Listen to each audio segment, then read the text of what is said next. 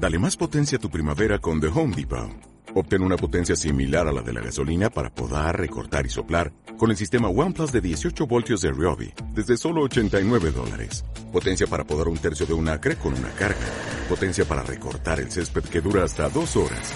Y fuerza de soplado de 110 millas por hora. Todo con una batería intercambiable. Llévate el sistema inalámbrico OnePlus de 18 voltios de Ryobi. Solo en The Home Depot. Haces más. Logras más. La verdad incomoda escandaliza, pero es justa. Sin medias tintas. Por una población informada, consciente y activa. Transparencia al aire.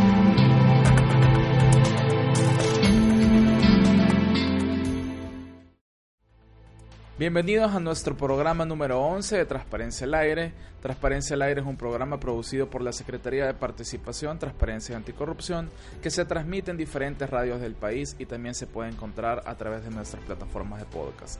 En esta edición número 11 nos acompaña siempre Marcos. ¿Qué tal? Bienvenido al programa. ¿Qué tal, Fernando? Eh, saludos a todas las personas que nos escuchan por radio o nos ven eh, por estas grabaciones y ojalá que el programa de ahora les parezca interesante. Muy bien, hoy vamos a retomar nuestros temas de transparencia. Eh, el programa anterior hablamos sobre eh, los resultados de las elecciones y hoy estamos también dándole un poco de seguimiento, pero ya entrando a las propuestas de transparencia que, que ha hecho el presidente electo. Entonces, hoy vamos a hablar de, ¿es posible una comisión internacional contra la corrupción? Eh, cómo avanza este tema, qué dicen los actores sobre, sobre esta propuesta. Eh, nosotros como Secretaría, desde hace algunos años, desde que esto empezó a tomar, digamos, fuerza, hemos ido haciendo nuestras posiciones. Pero, eh, ¿cómo ve usted esta propuesta ahora, Marcos? A ver, yo sigo pensando lo mismo. Una CICI es como la CICIC de Guatemala, es muy difícil que exista en este país. No solamente porque no considero pertinente, y ya vamos a hablar de esto, de que existe una estructura así, pero este, eh, sí, indudablemente, ¿no? puede existir algo, algún tipo de asistencia y de instrumento internacional de lucha contra la impunidad. Entonces el punto es, ¿puede existir una estructura de ese tipo? Sí, en condiciones distintas a las que existe en Guatemala y hay suficientes declaraciones del presidente electo y sobre todo del vicepresidente en el sentido que lo que ellos están proponiendo no es copiar exactamente el modelo de Guatemala, sino crear una estructura de ese tipo, pero con competencias y un alcance distinto a la que existe en Guatemala. Bueno, en Guatemala y en Honduras hay alguna especie de comisión internacional. ¿Por qué no profundizamos un poco en eh, cuál es la forma de trabajo que, tiene Guatemala? ¿Cómo nació la CICIG? Porque es un... La CICIG. ¿Cómo nace eh, esta idea de, una comisión de este tipo, Marco? En realidad la CICIG es una comisión contra la impunidad que se genera en Guatemala en el año 2007 y que está enfocada fundamentalmente a la impunidad en lo que tenía que ver con el respeto a los derechos humanos. Habían asesinatos, incluso de, un, de alguien del obispado, ¿verdad?, de, de, Guatemala, y este, indudablemente, eh, la institucionalidad guatemalteca se mostraba incapaz de enfrentar una investigación correcta, profunda sobre estos puntos. Eh, y posteriormente evoluciona hacia otros aspectos que tienen que ver con la impunidad, ¿eh? que lo llevan a investigar eh, a los partidos políticos, a un expresidente, a encarcelar un expresidente y una ex vicepresidenta, y también a abordar, y ahí es donde se empezó a complicar el asunto, la evasión de impuestos por parte del sector empresarial y también a tocar lo que tiene que ver otro tabú, que es el del financiamiento político. Me imagino que eso tiene, tiene, tiene relación, eh, hay una declaración que hizo Cardenal, el expresidente de, de ANEP, eh, a revista Factum sobre este tema, hablando de la CICIG, eh, dice que él veía con buenos ojos al principio la CICIG cuando empezó, pero que a medida ha ido pasando el tiempo, eh, los resultados son bastante cuestionables. Me imagino que tiene relación por el tema de, de que ha ido ampliando estas facultades que usted mencionaba. A ver, yo no me canso de repetir que todo el mundo quiere transparencia y lucha contra la corrupción cuando se trata de los demás y fundamentalmente de sus enemigos institucionales o políticos. Pero cuando el agua llega a la puerta de la casa, todo el mundo pone los frenos. ¿Cierto? Entonces creo que es en ese contexto que hay que ver la posición de la empresa privada. Sí a los políticos, sí a los expresidentes, pero no me toque, por favor, la posible evasión y elusión fiscal. Yo creo que si le preguntáramos a los medios de comunicación si quieren ser investigados con respecto al financiamiento legal y más irregular del, del Estado, también van a decir no, que hasta ahí no. Y lógicamente, este, en realidad eh, hay una posición de temor por parte de los poderes fácticos, digamos, y ha sido eso en conjunción con el hartazgo que tiene la gente con respecto a determinados casos que nunca se tratan de resolver en El Salvador, lo que ha generado que la propuesta per se es simpática para amplios sectores de la ciudadanía. Ahora, eso no ¿Esto solo depende del presidente poner una decisión? No, a ver, en realidad lo que ha dicho el candidato Bukele es que eh, va a poner una CICIES como otros candidatos han dicho, eh, voy a solucionar esto, voy a solucionar otro. Eh, a ver, lo que deberíamos admitir es que Bukele va a hacer lo que le toca en lo que respecta a una CICIES, pero que él no tiene, obviamente, poder legal ¿verdad? Para poder establecer una CICIDES en El Salvador. Eso lo tiene solamente la Asamblea Legislativa y lógicamente en consulta con la Corte de Justicia, la Fiscalía, que son entidades lógicamente autónomas, independientes, no solo autónomas, independientes del Poder Ejecutivo. Pero como medida política o como propuesta política no es descartable, ¿no? Para mí es claro que eh, El Salvador no es Guatemala, no estamos en las mismas condiciones de Guatemala, ¿no? pero que eh, lógicamente el sistema, eh, los problemas existen, existen aquí, por ejemplo, en, en Corea, que es un país moderno que produce los Samsung, ¿verdad? Es decir, un país que ha evolucionado muchísimo durante los últimos años, su primera presidenta mujer está presa justamente por eh, presuntos, no presuntos, sino por actos de corrupción. ¿no? En el caso de España hay prominentes políticos del PP que están en una situación similar, tenemos el caso de Brasil, tenemos el caso de Ecuador, tenemos, es decir, realmente este ¿Y hay tema en esos países, no hay, no solamente no hay, sino que no hay nadie que la pida. Es impensable, porque son países que no solamente tienen un sistema más desarrollado, ¿no? sino que tienen un alto respeto a su propia soberanía nacional. Eh, ni que hablar de decirle a Estados Unidos que haga unas CICIES para investigar el caso de las relaciones con Rusia y el financiamiento político. ¿verdad? Es decir, eso es inadmisible. El caso es que Guatemala tiene un sistema político y un sistema institucional muy débil, este, bastante más débil que el del Salvador, y en su momento por presiones desde la ciudadanía, ellos aceptaron recurrir a un mecanismo externo que tiene poderes muy amplios, ¿verdad? Este, y en Guatemala realmente, al día de hoy, las encuestas dicen que la mitad de la población está de acuerdo con la CICIG y la mitad de la población no está de acuerdo con la CICIG. Incluso nos podíamos nosotros preguntar ¿no? si la existencia de la CICIC en Guatemala ha fortalecido la confianza que tiene la gente en las instituciones. Sí, justamente porque recientemente salió el índice de percepción de la corrupción. Ya que usted hablaba del tema de encuestas, creo que ahí hay algunos datos que son reveladores sobre el tema de la CICIG. Bueno, y aunque ya he dicho que el índice de percepción de la corrupción es sobre todo una visión empresarial o de entidades vinculadas al sector empresarial y no es la opinión ciudadana. La de la encuesta que le digo mitad sí, mitad no sí, es ciudadana. ¿Verdad? Eh, hay que decir que El Salvador tiene 35 puntos, creo, en, de 1 a 100, ¿no?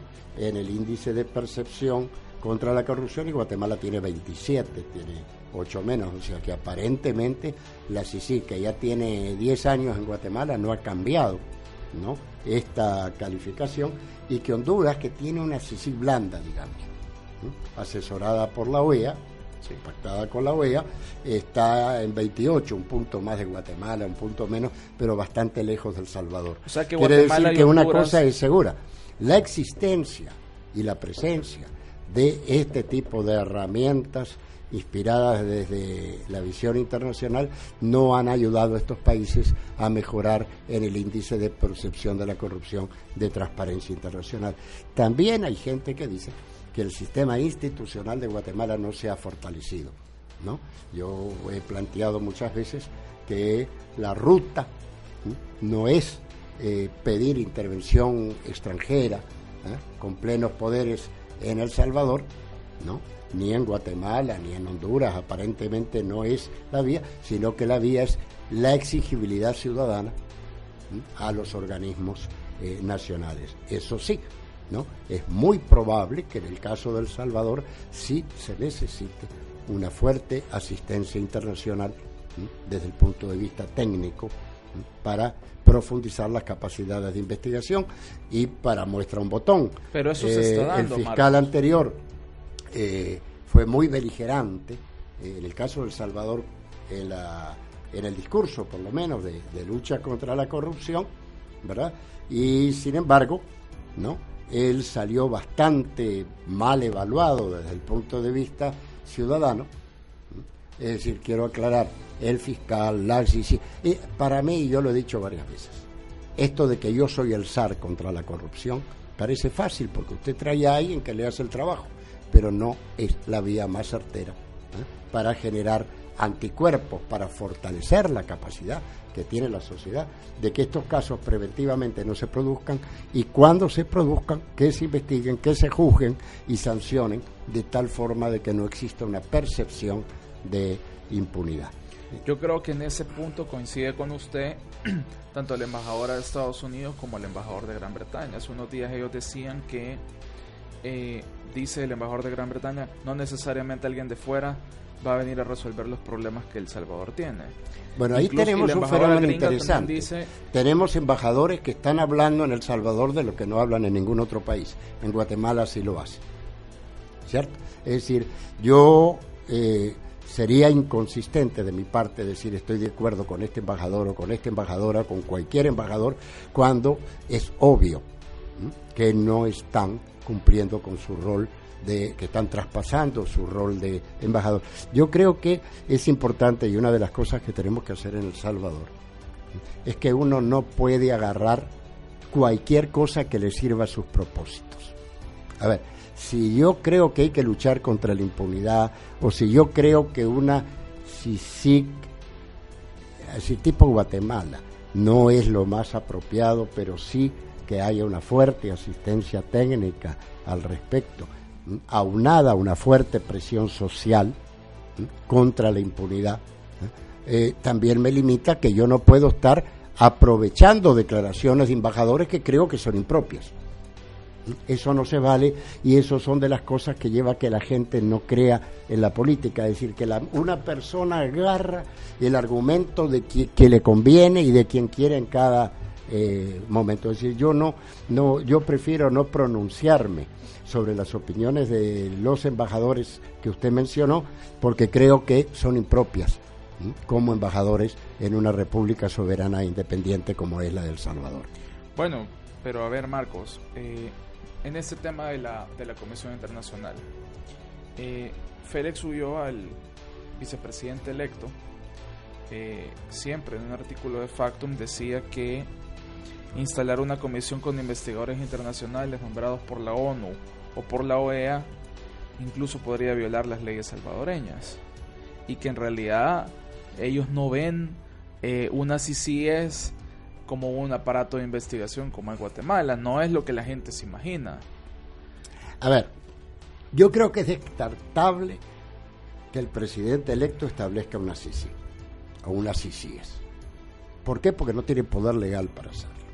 Sí creo que el presidente electo puede tomar iniciativas de cara al legislativo y de cara a la opinión pública para que se apruebe un mecanismo de asistencia y de refuerzo a la lucha contra la impunidad. ¿Cierto? En ese sentido, eh, estoy seguro que algo va a haber, algo va a haber, pero yo podría asegurar que no va a ser ¿eh? una copia de la CICIC de Guatemala. No creo que, que, no solamente porque no va a pasar, porque acá va a tener que opinar la Asamblea Legislativa, los partidos políticos, el fiscal general de la República, la Corte de Cuentas, perdón, la, sí, la Corte de Cuentas, ¿por qué no? La Corte Suprema de Justicia, y de alguna forma ¿ah? se va a terminar consensuando una idea que yo espero que sea un apoyo efectivo y no solamente simbólico o de papel, ¿no?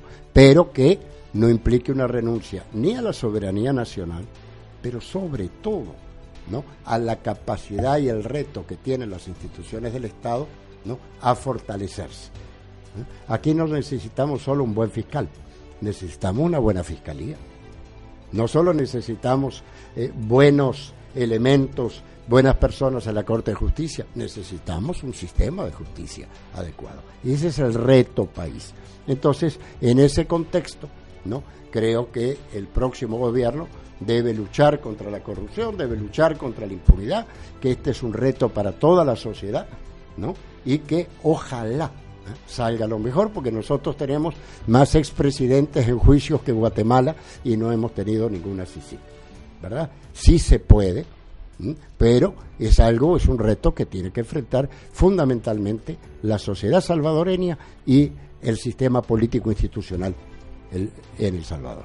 Usted siempre propuso una, una comisión nacional, digamos, donde estuvieran diferentes actores para trabajar en el tema de la lucha contra la corrupción. ¿Cree que, que hay posibilidad de, de, lograr articular ese organismo que, que agarre a todas las instituciones que tienen que ver en este tema? A ver, una de mis yo he dicho que una de las, mis frustraciones al salir del gobierno es que no logramos concretar ¿eh? un pacto nacional contra la corrupción. Y lo cierto es que yo he repetido esto unas 20 veces. No solo era de gente de Nunca, nunca recibí respuesta, no. Yo lo que proponía es que todos escribiéramos una carta al niño Dios de lo que queremos y va a ser de los demás, porque nadie se le escribe a sí mismo. Y que después cada una de las instituciones seleccione lo que va a hacer y elegir un grupo de universidades o algo así que rinda un informe anual, un observatorio para ver quién está cumpliendo y quién no está cumpliendo de cara a la ciudadanía.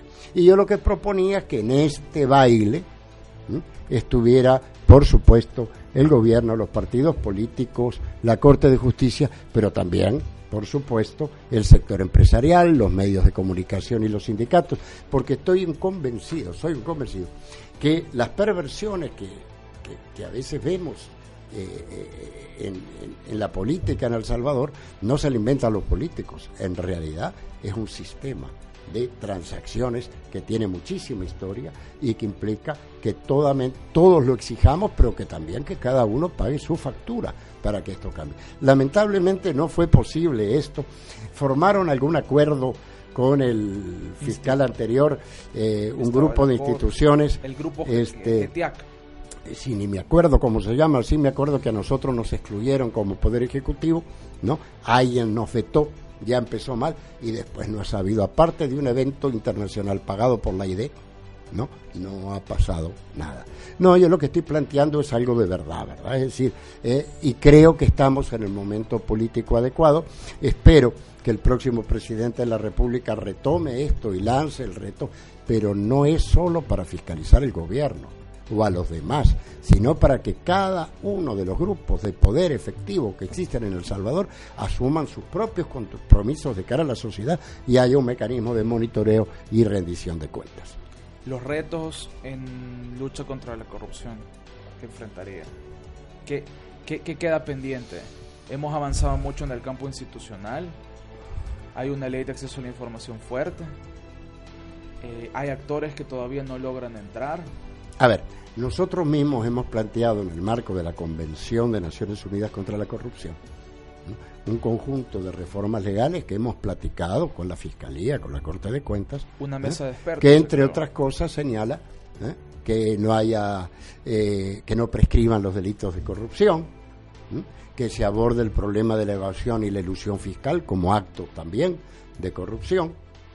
Este, hemos hecho un conjunto de, de propuestas que la vamos a publicar justamente para que después no digan dicen que dicen, sino que haya una base que quede un legado al respecto, ¿no? Este, por lo tanto, creo que por un lado hay que eh, hacer algunas mejoras en el marco legal. Eh, en otro aspecto hay que crear mecanismos, por ejemplo, para que no haya nepotismo.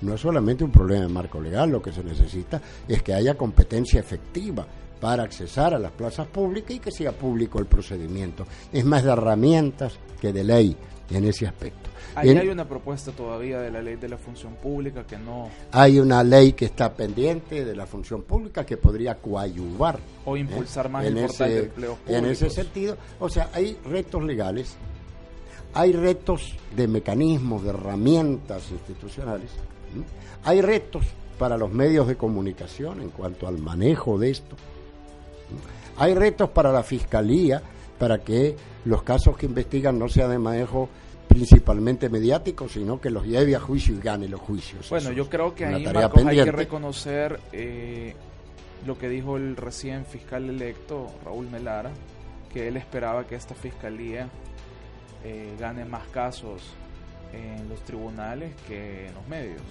Mire, más allá de las objeciones por vinculación política, yo debo decir, en primer lugar, que es genial que un fiscal hable de la fiscalía y no de él. Porque los fiscales pasan y las fiscalías quedan. ¿Cierto? ¿Mm? Eh, y para muestra un botón. ¿Cierto? Más humildad, más construcción institucional, menos guerra psicológica, filtre de documentos la fiscalía del anterior fiscal indudablemente ha sido una máquina de filtrar documentos a los medios de comunicación y de tapar otros. Este, pero bueno, eh, eh, bueno o es malo, hay cosas que son buenas, hay cosas que son malas, pero una cosa es segura, el país, este tema se mueve, este tema ha estado la campaña electoral, este tema va a seguir y es importante que todos exijamos que haya transparencia y lucha contra la corrupción, pero también que todos y todas paguemos la factura ¿ah? de lo que eso implica. Esto de que todos son malos menos yo es un cuento que realmente nadie lo cree. ¿Cierto? Entonces creo que va a llegar un momento cuando se cierra el círculo en que decimos, bueno, o cambiamos todos o no cambia nadie, ¿verdad? Seguimos acusándonos mutuamente. Hay prácticas que hay que eliminar. Ahora, por ejemplo, ha salido también un artículo sobre la eventual compra de voluntades políticas, ¿verdad?, en la Asamblea Legislativa. Eh, un artículo de la revista Factum al respecto. Con un audio del expresidente. Con un audio del expresidente Funes. Bueno, a ver, ¿yo qué puedo decir antes? ¿No? Uno, ¿no? Que aquí se habla de compra de voluntades políticas desde. Y no solo de, después de los acuerdos de paz, ¿cierto? Sí, sí. Eh, eh, dos, que este es el primer gobierno, este el de Salvador Sánchez Serén, en que no ha roto ningún partido político en la Asamblea Legislativa. Ahora eso le salió carísimo al profesor, porque enfrentó un durísimo aislamiento desde la Asamblea Legislativa, desde la Corte de Justicia. A ver, eh, aquí el reto tradicional es, ¿usted compra o aguante las consecuencias? Yo estoy casi convencido que este gobierno no ha comprado. Pagó las consecuencias. Esperemos que el próximo gobierno respete esta regla, ¿cierto? Y que no solo se juzgue al, al pagador, eventual pagador, ¿no? sino también a los receptores, ¿verdad? Es decir, eh, la corrupción, ya lo he dicho varias veces también, es como el tango, se baila por lo menos entre dos, ¿no? Y este, bueno, eh, deberá también el sistema político eh, y los diputados tomar cartas en el asunto.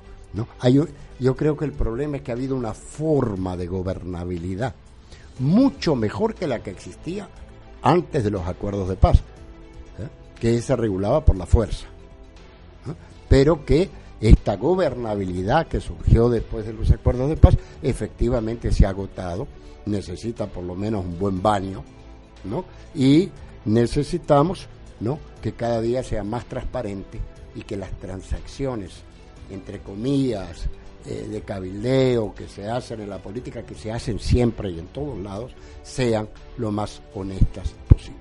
O sea que si usted no las puede hacer públicas, tampoco es una tragedia que mañana se haga público, ¿verdad? Es decir, porque lo que está haciendo usted no solamente es legal, sino que no es indebido éticamente.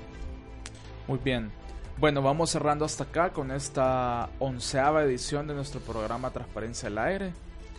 Eh, creo que ha sido muy interesante que podamos abordar el tema de la Comisión Internacional haciendo la comparación de cómo ha ido funcionando en otros países, resultados, mediciones internacionales. Creo que eso es importante y tratamos siempre en este programa de que tengamos datos de cómo están sucediendo las, las cosas, también que tengamos opiniones variadas de otros, de otros sectores que podamos exponer acá. Sí, y lo importante es que cuando usted ve este programa aprenda, no solamente escuche una opinión más, sino que se entere, que sepa algo que no sabía con anterioridad. ¿eh? Es decir, de tal forma de alimentar no solamente eh, la, la, la, contraposición de opiniones, sino también el conocimiento que tiene la ciudadanía de este tipo de fenómenos. Muy bien, nos quedamos hasta acá con este onceavo programa de Transparencia al Aire.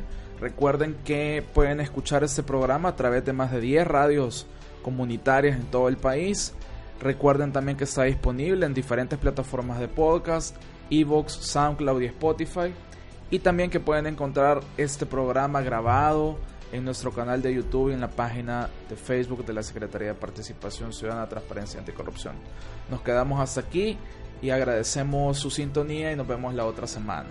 Muchísimas gracias y hasta la próxima con Transparencia al aire. La verdad incomoda, escandaliza, pero es justa. Sin medias tintas. Por una población informada, consciente y activa. Transparencia al aire.